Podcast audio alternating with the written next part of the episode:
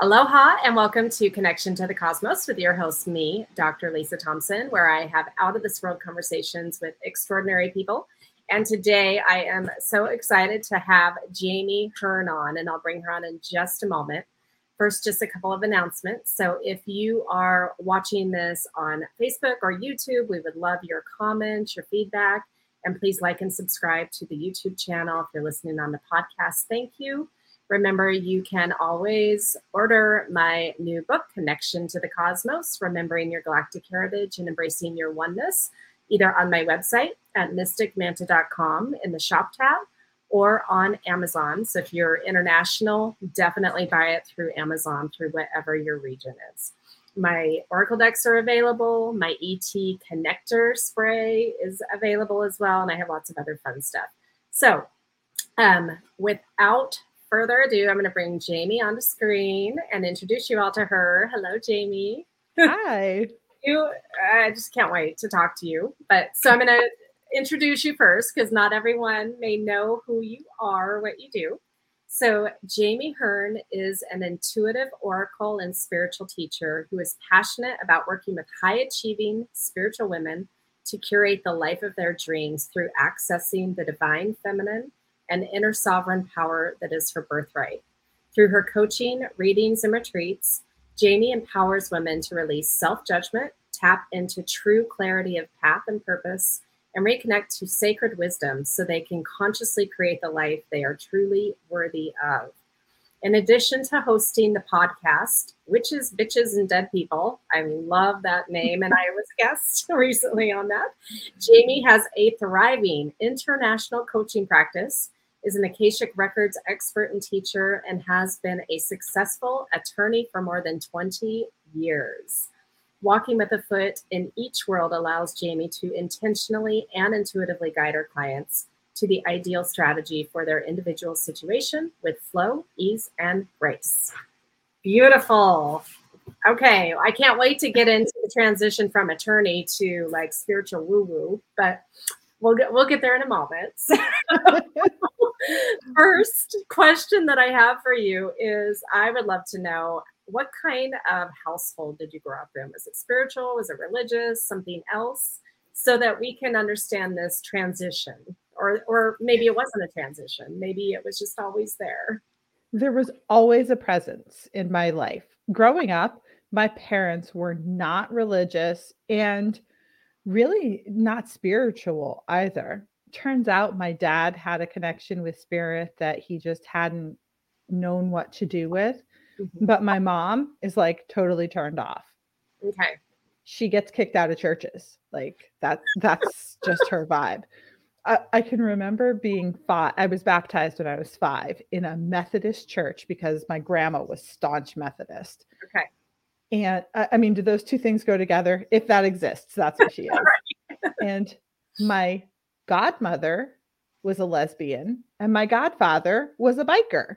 So you can imagine the array of personalities that attended that event. And that kind of just summed up my spiritual and religious exposure as a childhood as a child i mean i i saw lots of things and I thought every kid had a family that lived in the junk room at the end of the hall that like not everybody talked to. I didn't realize that was a unique experience for me.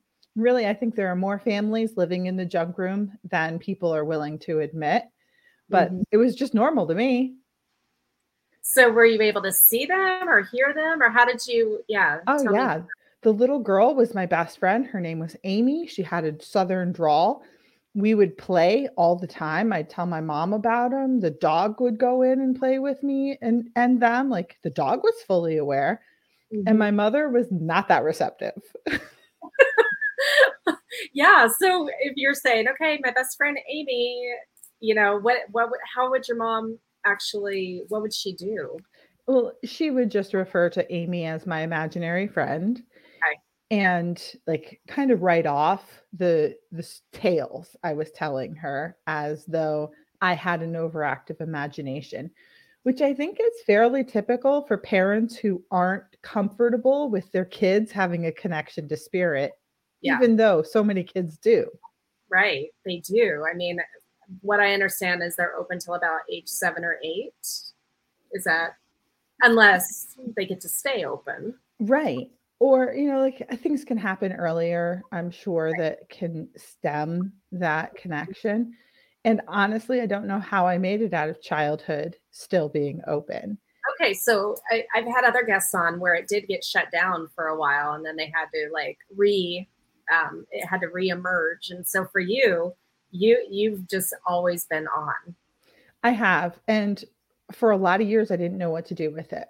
When I was a teenager, that was tumultuous to start with, let alone seeing all of these images and messages that I was like, "Hmm, what do you mean not everybody sees this? Really? Mhm. So I managed it, but it wasn't until my mid to late 20s that I made a conscious decision to reconnect with spirit and discern what I was supposed to do with it. And that was because I had a kid who was starting to communicate with me the things he was seeing. Okay. And I thought, well, if I wasn't willing to do it for myself, I'm willing Yeah. to do it for him. Yep, I've said those words before, but for a different reason. so, okay, well, uh, so as a teenager, then you're experiencing things. Were they like deceased people? Were they spirits? Were they angels? Like, what what do you think you were seeing, or what do you know you were experiencing?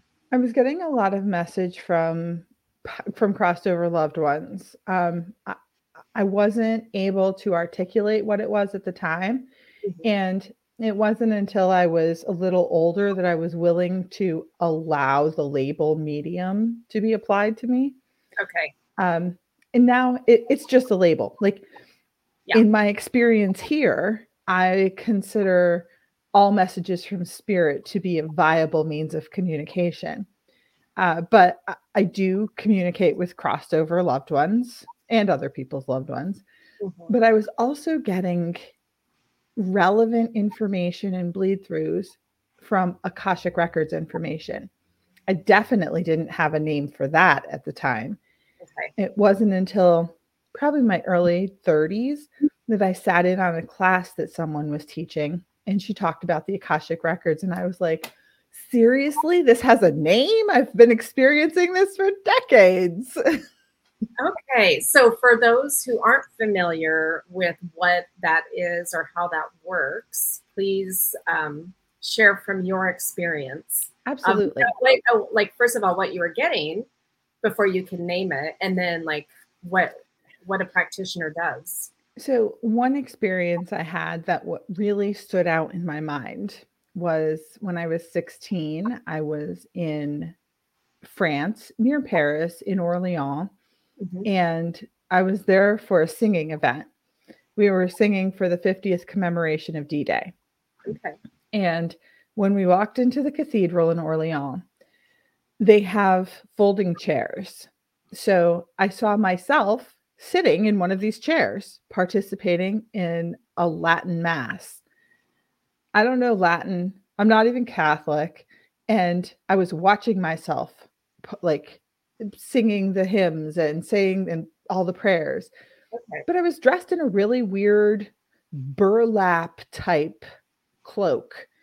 And I was like, all right, I understand that sometimes people have a break with reality in teenage years could be a time that that happens so i left the cathedral and i ended up wandering around this town knowing where everything was it was very familiar to me Hmm. then i met a little girl in the park who knew me Okay. Oh, seriously? Yeah. And she came up to me and i could speak about three year old french so we communicated pretty well. And she said, Mama's been waiting for you. Where have you been? And I was like, For me?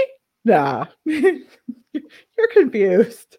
So she took me back to her mom, who was extremely startled to see me.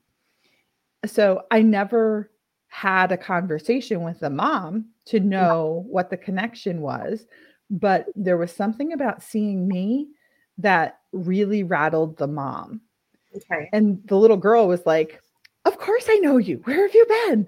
So I- I'm guessing that I strongly resembled someone that was lost in their lives. Okay. Um, so that was one vision I had into a past life that I have had. So and I have a real quick question about that. So Oh, when yeah. you're yourself sitting in the cathedral, did it did it was it you like your face so that you knew it was you or did you look different? it was more like I knew it was me and it didn't necessarily look exactly like me. Okay. and that's often how things come through. So in the records, there's this one technique called the plurality of existence that's super cool because when you call in all of the various depictions of your soul that had a particular experience that you're looking to find a theme within, you get to see how you've shown up in various lifetimes and they're they're they're very different drastically different so that's a really cool way to kind of take inventory of all the different things and ways you've shown up Okay. So then when you're taking the class, you know, years later, then um, did you learn like you were already tapped in doing it. So were you learning it at a deeper level or just was it validating that you already knew what you were doing or that particular class validated what I was experiencing. It didn't necessarily give me a framework to intentionally connect. okay. So then over the next few years, I took various classes to learn how other people intentionally connected with the records. And I've created my own process from that which everyone else offers because everybody's vibration is different. So what works for one person isn't necessarily going to work the same for another. Right. And that's that's how the records are locked, so to speak. They're solely based on vibration. So if I go to the records to access your record, Mhm. I can't unless you have given me permission because my vibration is different than yours. Okay. So, like, how quickly can you access the records if someone's like, yep? Like, if I were to say, Jami, you have permission, you have access. It's, pre- it's is it a- pretty spontaneous. Okay, pretty spontaneous. Okay, and so, you know, we have the, all these Earth lives potentially that people have lived, and then we have non-Earth lives. So, are you with with how you work with people? Have you been able to see into those non-Earth lives, or is it really just Earth level? Yeah, I see all sorts of incarnations. Um, elemental beings, ETs, earth lives, like yeah, they they all show up. It really depends on what the person needs to know what shows up because the records are governed by record keepers who are existing only for the elevation of society through the information that's available in the records, which is unlimited. We can access anything that serves us from a really high perspective so we don't get stuck in the mud of the trauma that these incarnations have. But we can extract the lessons and the learnings and see what path serves us best Okay. So, you know, so one of the, my modalities is regression therapy, right? Where I can have people regressed and they can experience their lives. So, with the work that you do, you're accessing someone else's records, or are they, or are they seeing their own records as well? sometimes people do have a peek into their records, but generally I'm the one accessing the records. I love teaching people how to access their own records though, because it's a really valuable tool to have. Mm-hmm. And I'm not always going to be accessible to you to decide which path is best.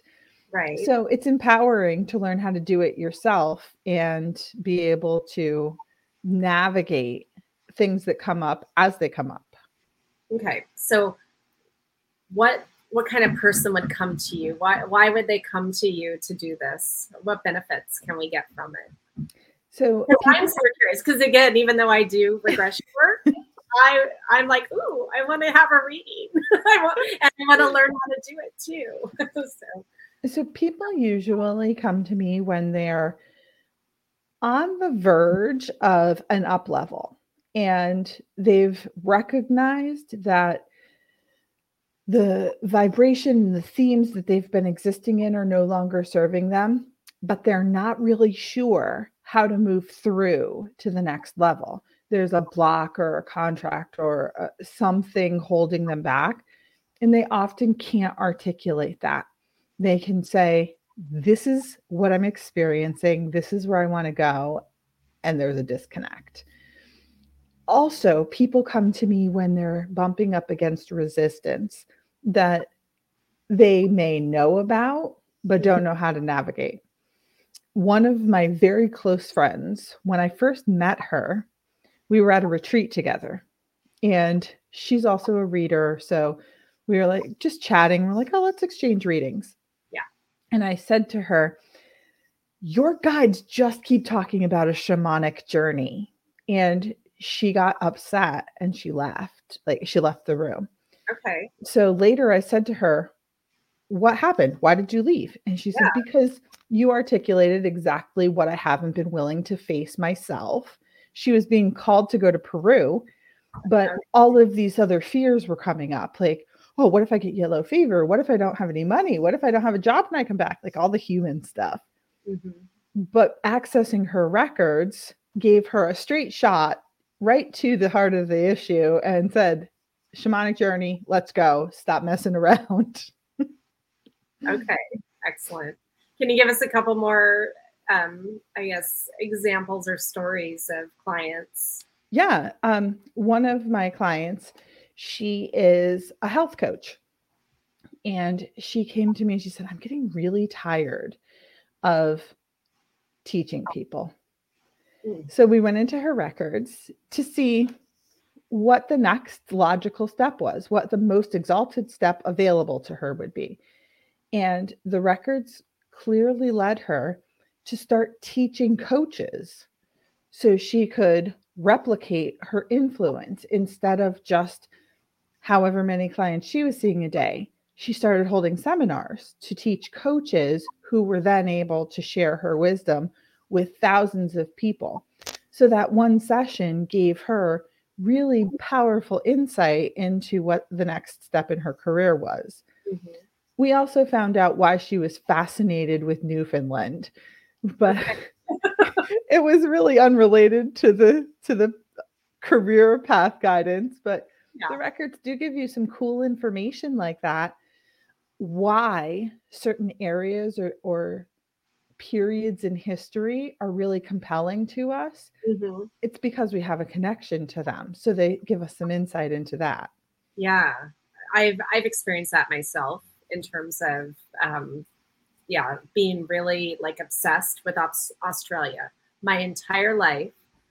Obsessed, like I every and it was it was the land. It, it was definitely not the white colonizers. You know, definitely not right. that and so in you know what i have come to understand and i was i just love the animals there and, and all of that. And everything i did in school if i could do it about australia i did it. So, um, and my first husband was australian. Oh cool. Yeah um yeah cool cool cool not cool but okay but i like later or you know more recently than i realized like okay I, I got to experience an Aboriginal life um, a long time ago and being on walkabout and and and also the the Aborigines. I have this amazing connection, you know, with the galactic realm, and so and my guide gave me, you know, my Arcturian. He gave me the name Uluru, which is the very sacred monolithic rock, you know, in yeah. the middle of Australia and so all of these pieces coming together of like okay yes there's significance there. Yeah so. there is. And sometimes it's hard for us to get to those details by ourselves because we're emotionally attached to the outcome. So when i go into the records for someone i'm not emotionally attached to their outcome. It's yes. far more clean in and out. Right right well and that's i yeah like you said i think a lot of people um, they would be curious about it, but it really there are some major benefits Right.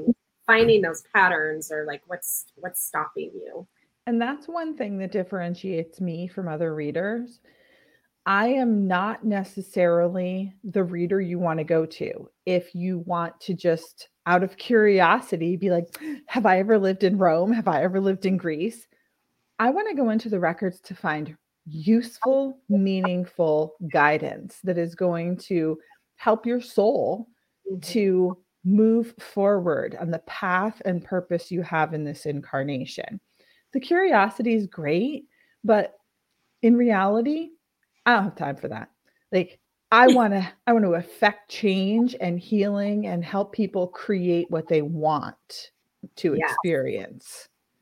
Yes, and that is why you and I we are very much in alignment. I'm also really bad at small talk. So, okay, there's a question that I have that just popped into my mind that, um, so I've, you know, for the last few years, I've been reading um, a lot of Dolores Cannon's work. Mhm. And I am not a QHHT practitioner, but I have friends that are. And so the way that I do regression is different, a little bit different than that. But some of the information that Dolores has gotten over the 30, 40 years of doing that work from Yeah. people, from their higher self, from source, wherever that information really is coming from, is that some people who have memories of other lives, it's been imprinted as opposed to them actually living it. Like they're walk-ins into, or not not necessarily walk-ins, but they're like new maybe to earth, newer to earth. And so they get these massive downloads on these lives. And so that's how sometimes multiple people can be cleopatra for instance right? Because oh well i was cleopatra. Well no i was cleopatra. I was not cleopatra. I i am not claiming that one but Me um, either. Yeah but i'm just curious what your experience with that kind of idea is because i've been playing with that like that's a really interesting concept It is a really interesting concept. And it's interesting you mentioned Cleopatra because we have in our local geographic area a reader who tells everyone you were Cleopatra in a past life. so there are a lot of Cleopatras running around. um, but I I also have consumed a lot of Dolores Cannon's content Mhm. and some of her content is like it's speaking directly to me. It's fascinating. Yeah. Um i li- i listen to the audio books because that's just how i digest it most effectively.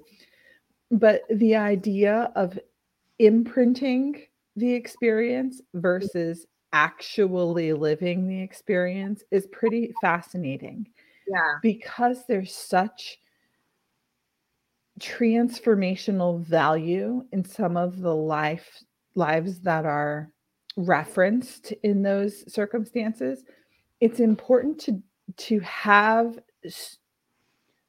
what i see as like a net of lights of representations of that energy globally Mhm. um, and throughout the universe really Yeah. so because that soul didn't necessarily participate as Cleopatra, but had some tangential reference, they're taking the energy and spreading it throughout the globe or the universe. Mhm. When I go into the records, I don't normally experience things like that.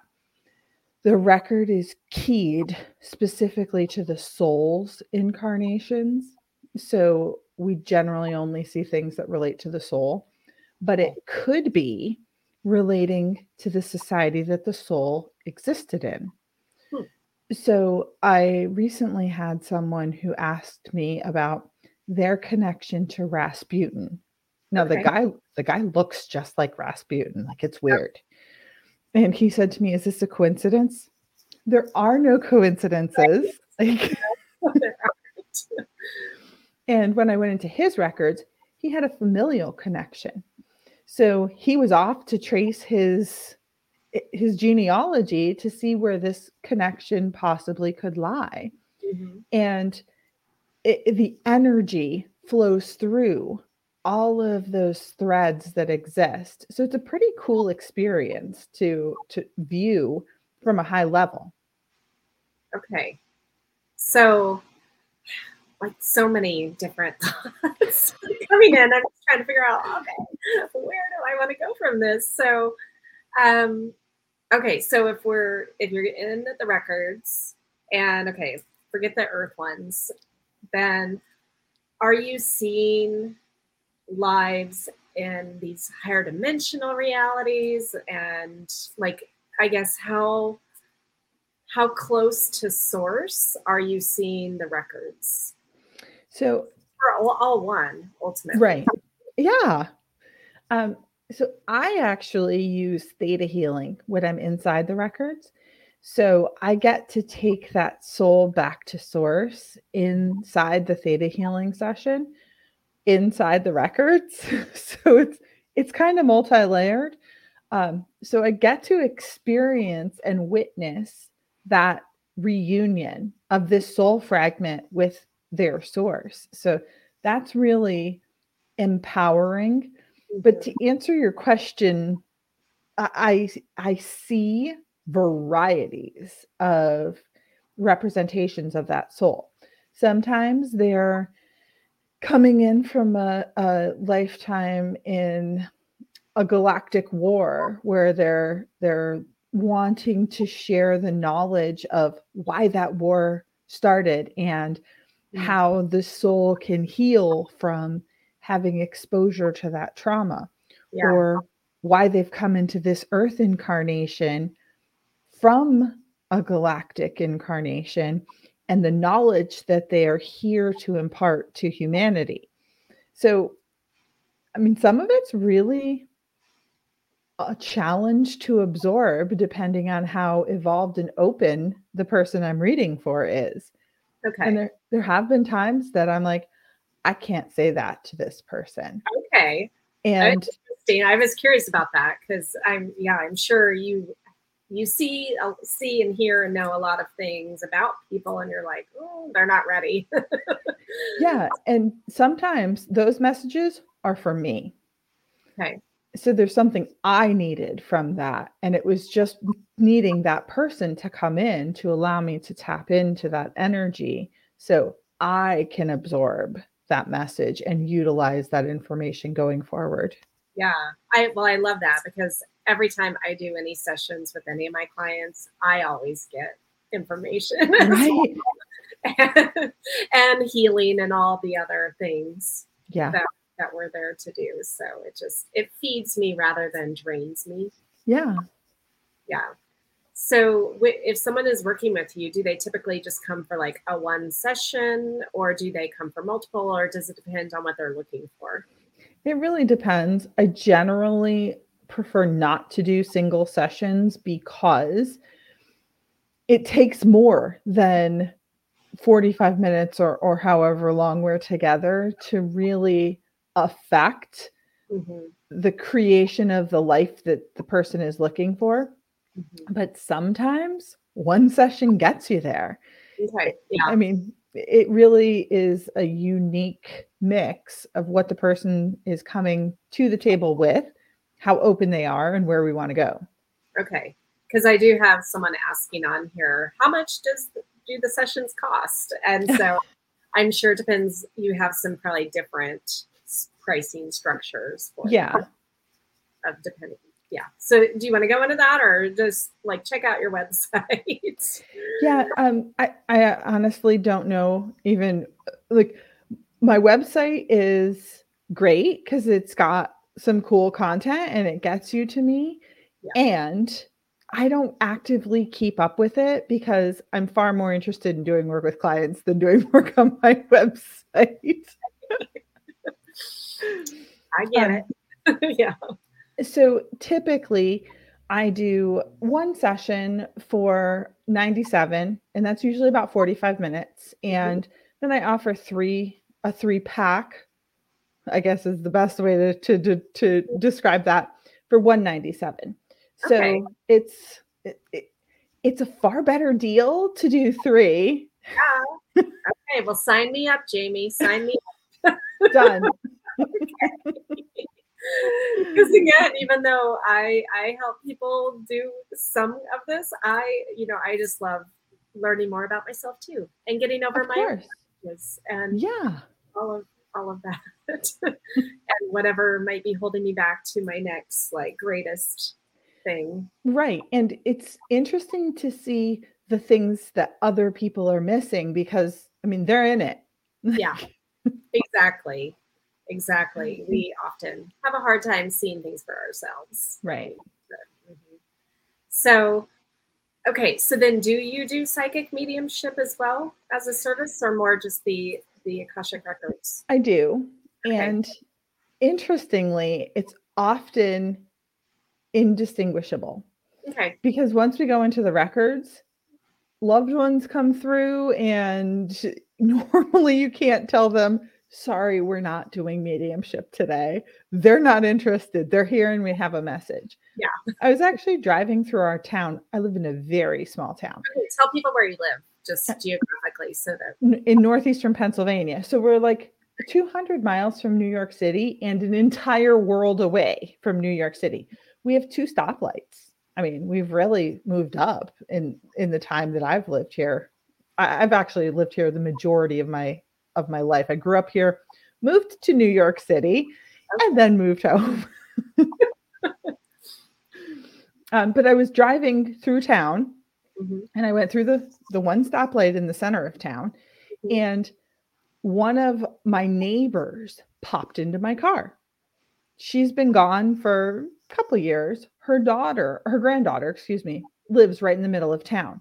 And okay. she had a message for the granddaughter that she was not getting out of my car until I called the granddaughter. so sometimes they just won't take no for an answer. Okay. I that that is really funny.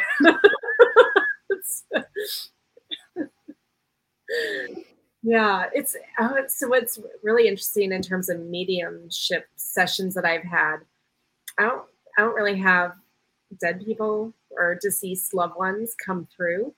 Um, the the only like human one that really ever comes through is my husband's mother, who passed away when he was 23, and I never met her. Interesting. But she comes all the time. She's always around us.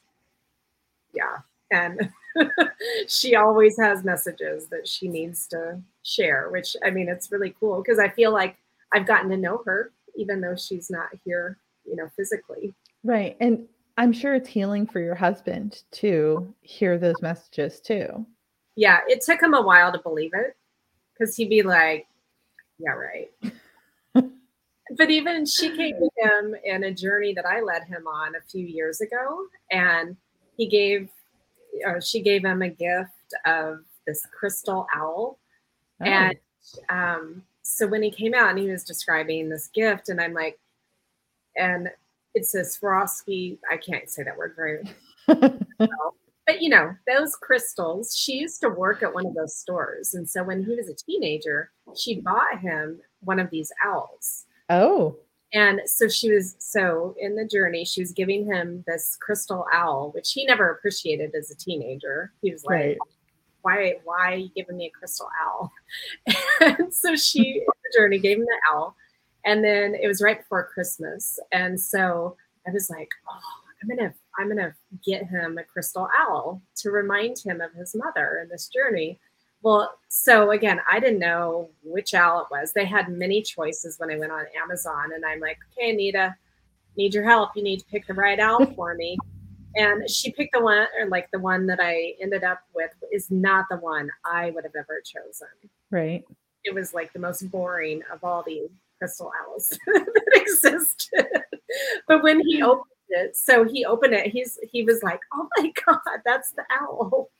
Awesome it sits up um yeah above his his little desk area so anyway it's just it's interesting how because one of the when I came on your podcast, one of the questions that you have as a questionnaire was who's your favorite dead person, right? And I put her. She was my answer because she's just so funny. That's awesome, though. Yeah. So anyway, um, okay. So I I'm also super curious.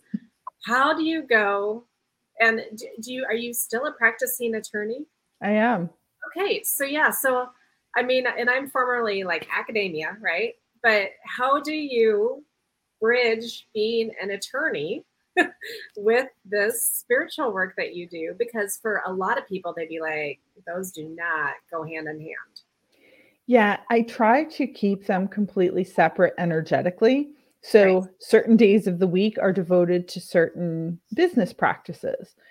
I have been in a position where I've had to go back and forth between the two, and it's difficult because once you get entrenched in one vibration, it's challenging to transition. I do a lot of probate work, however. Okay. And this is a really useful tool. I had one family, I had done work for the dad for a few years before he passed. Mm-hmm. And he warned me, my girls are going to be a handful when I'm gone.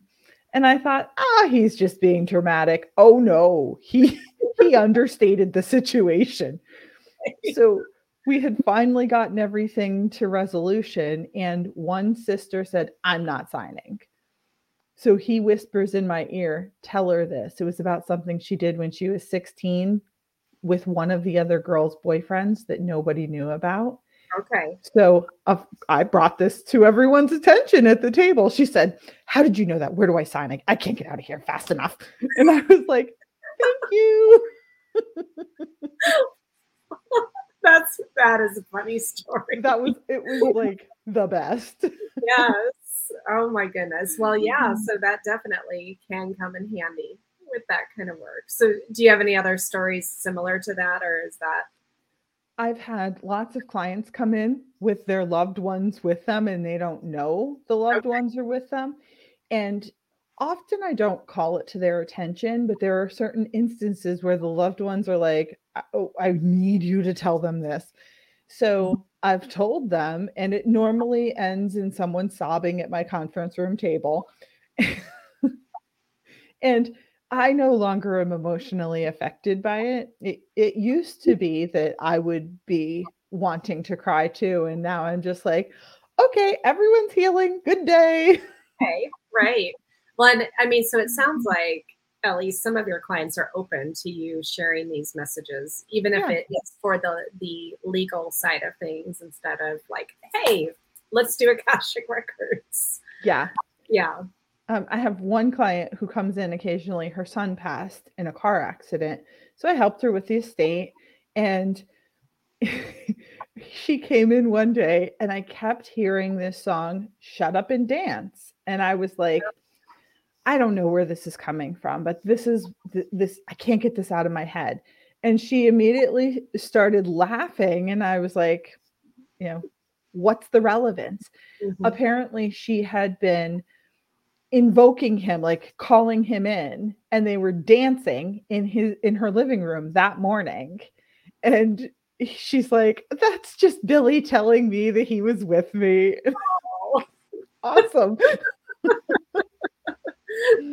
i love it oh my goodness okay so i would love to know um, if you so i know you've had some connection with some different ET groups.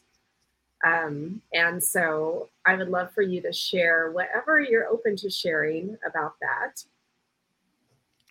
I've got lots of them. Um, one funny one I was in Sedona with a friend of mine, and we were hosting a retreat. I love hosting retreats, but I normally like to feel like I'm in control when I'm hosting. Yeah. I was not. I, I tried to go to bed, and uh, for anybody who's been to Sedona, it's a different energy. It's you can really feel a vibe there if you're sensitive to things like that.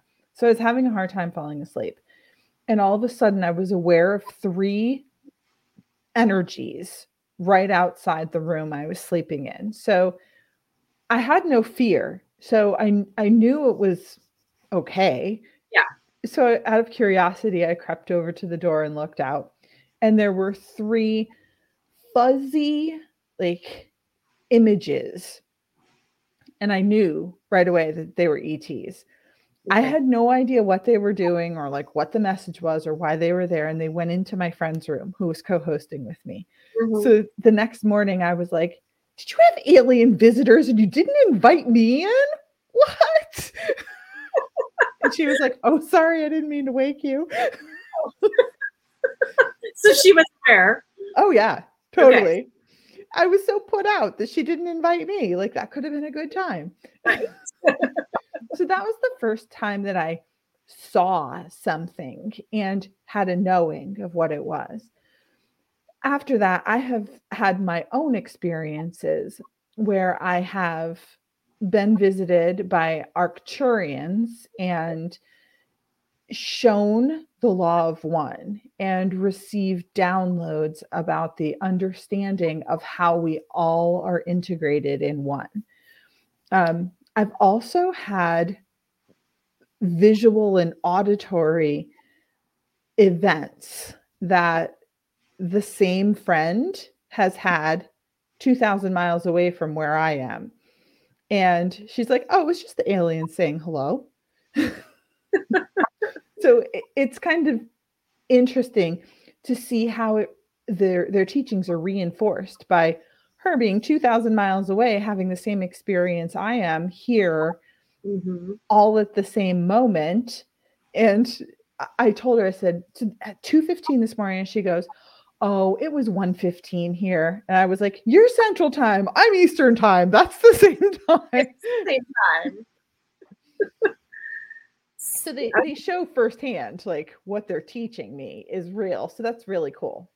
Yeah. So um I mean, and what you're saying about the Arcturians, my that's the group that I most closely connect with, and and yeah, their their message that they just keep sharing um, to me and through me is we are all one. We need to remember we are all one.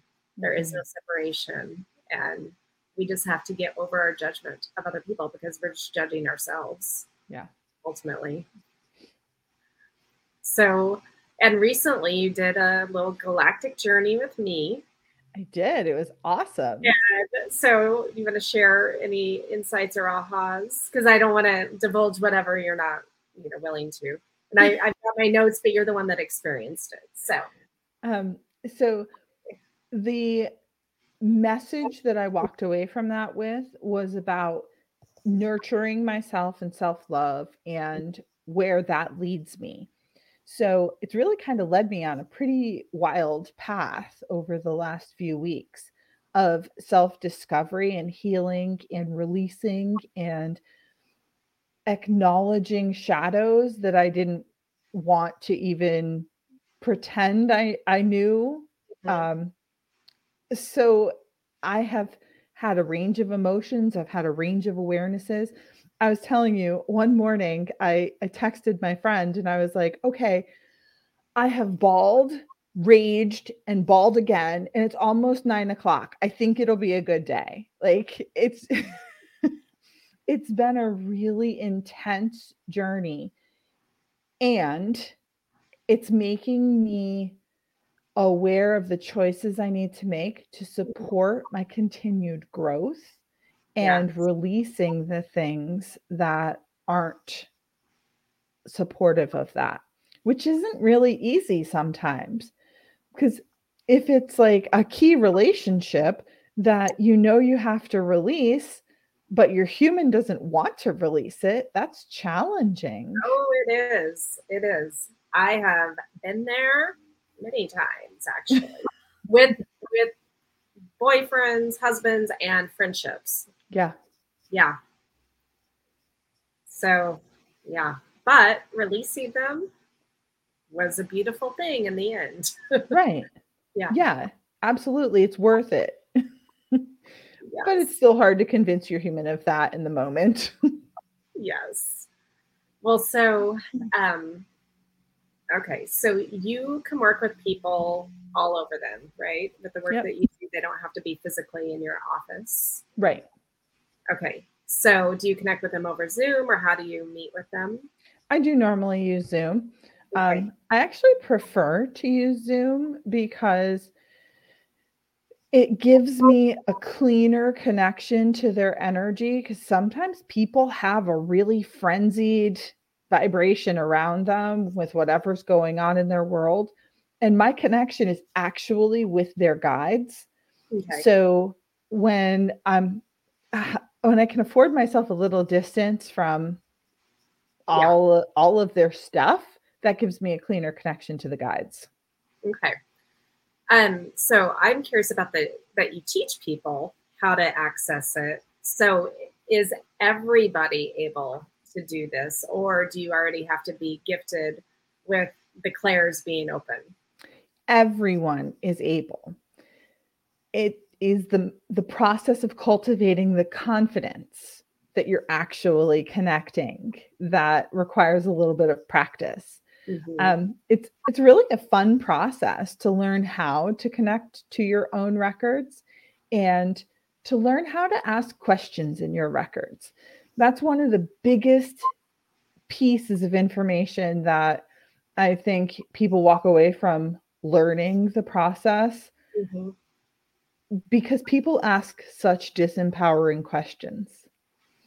Like why does everyone hate me? Why can't i ever find a boyfriend? Instead of asking questions from a more empowering perspective by asking things like what am i doing to call in people who don't like me? Or or what is blocking me from engaging in a in a romantic relationship so that process alone Yeah. gives people insight into who they are based on how they're asking questions and what they need to heal.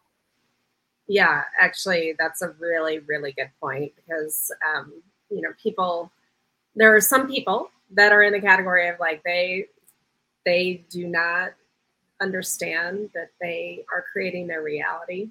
Yeah. And the people in their reality. and then there are others that are aware, but they're like, but why does this keep happening to me? Right. Even though they are aware that they're creating it. Okay, what how am I creating this?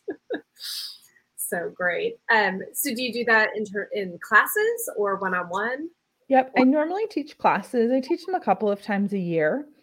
Um, I also have done them one on one, but I find it more valuable in a class setting because the vibration of the group as a whole rises the con- the level of consciousness for everyone. So that's the most useful setting to do that. And mm-hmm. the the first class is a 2-day intensive. They're long days, but you leave that class with the ability to connect to your records, the ability to interact with your guides mm-hmm. inside the records and the knowledge of how to navigate questions and creation inside the records.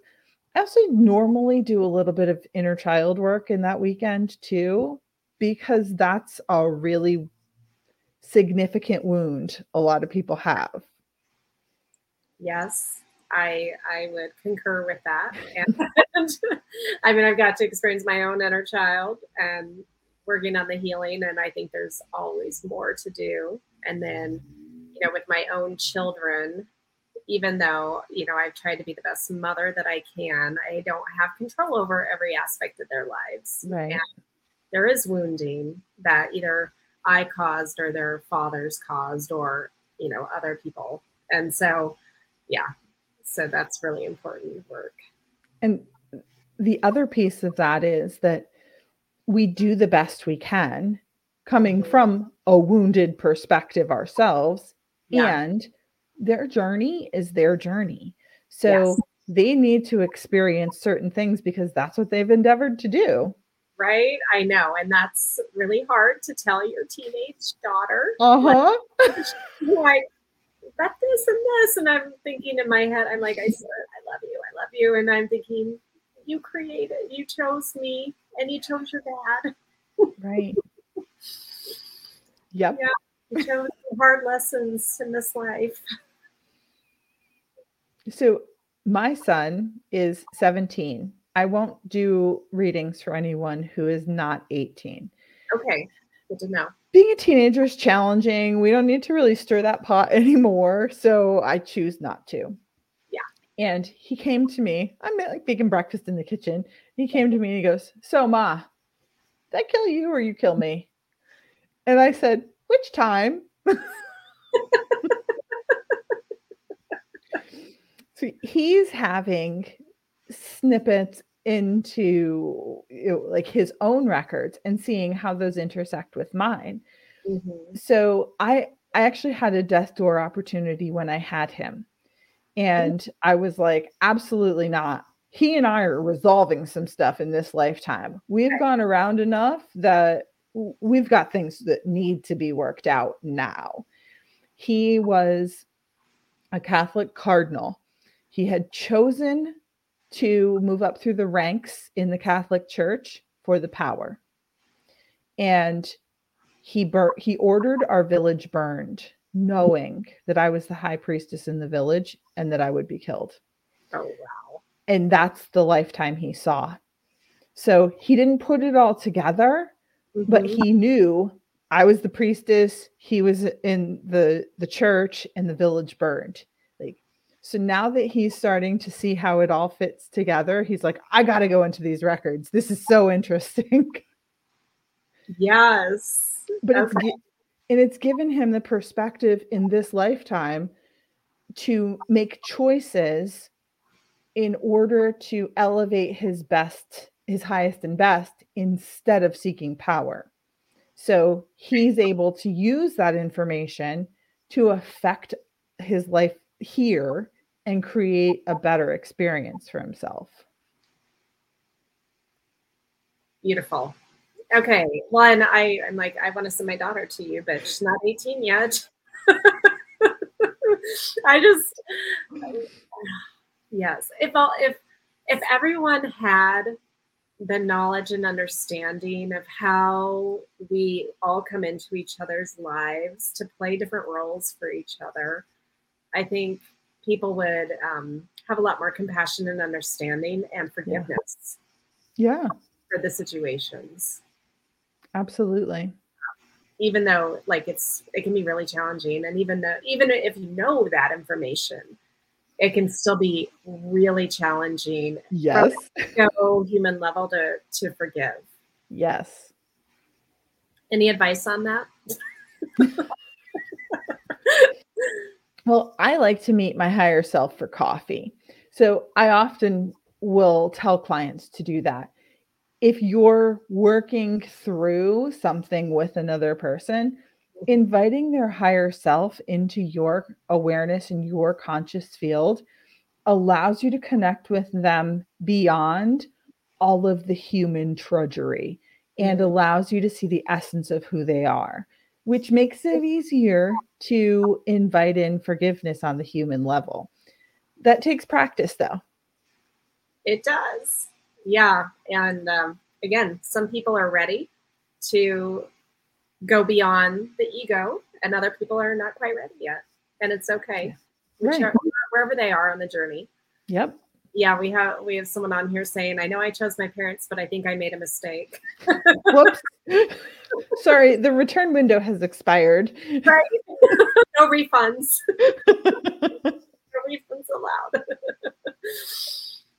So yeah, okay. So what would you say to someone saying that? Because I, I mean, like, there are no mistakes, really. Right. We may feel that way again from our right. And it's usually our wounded human that feels that way. So yeah. I would pick one parent to start with and start digging into where that is coming from. And I did not have a great incarnation with my dad in this lifetime. It was tumultuous and angry, and we fought a lot, and we were very much alike. It wasn't until he passed that I was really able to work through some of that healing because his humanity wasn't in the way then. It was soul to soul. Yeah. So even if your your parent hasn't passed and they're still like stuck in, in the the mud of being a human, mm-hmm. you can still connect with them soul to soul and affect that healing for yourself. But it takes isolating one single parent and working through the issues and looking at them in the mirror. Then work with the other parent. But if you try to take on both parents at the same time, it's too overwhelming for everybody. Yeah, no, that makes complete sense. Well, and I in my book Sacred Soul Love, I I talked about you know healing the ancestral bloodline of my mom's side of the family because of like repeated heart issues and a really weird pattern of heart attacks at age 65 and resulting that my granddaddy my uncle and my aunt and my mother mm.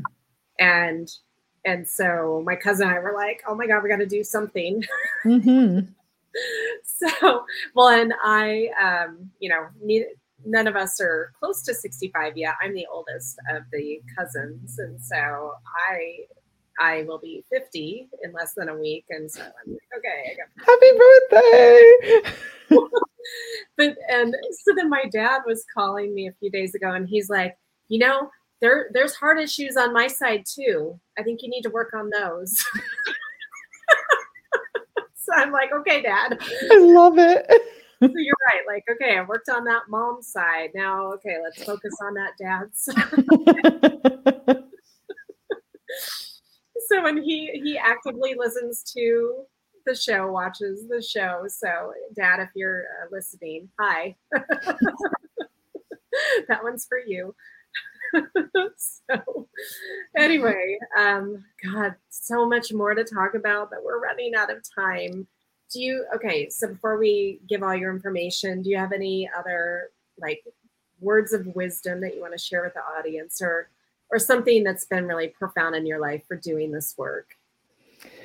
I think the most important thing that people can take away from this conversation is that they have access to their own sovereign power within themselves and their energy. They don't have to give that power away to anyone by saying, Can you fix this for me? If you need help, perfect. It the the the thing that people need to look for is can you help me to heal or address or or affect whatever change I'm looking to. Don't look for someone else to do the work. It won't be effective. Yeah. Beautiful. Well, and, just to recap, Kathy's asking sessions are three for 197. Yes. Yes. Yes, Kathy, sign up. Contact Jami. So, and on that note, how do people find you? How can so, they? You can find me on social media, Jami Hearn, or um, Live Your Divinity with Jami Hearn. And I also can be contacted on my website, jamihearn.com. Okay. And for those listening and not watching to see the name, it's J A M I, and then Hearn is H E A R N.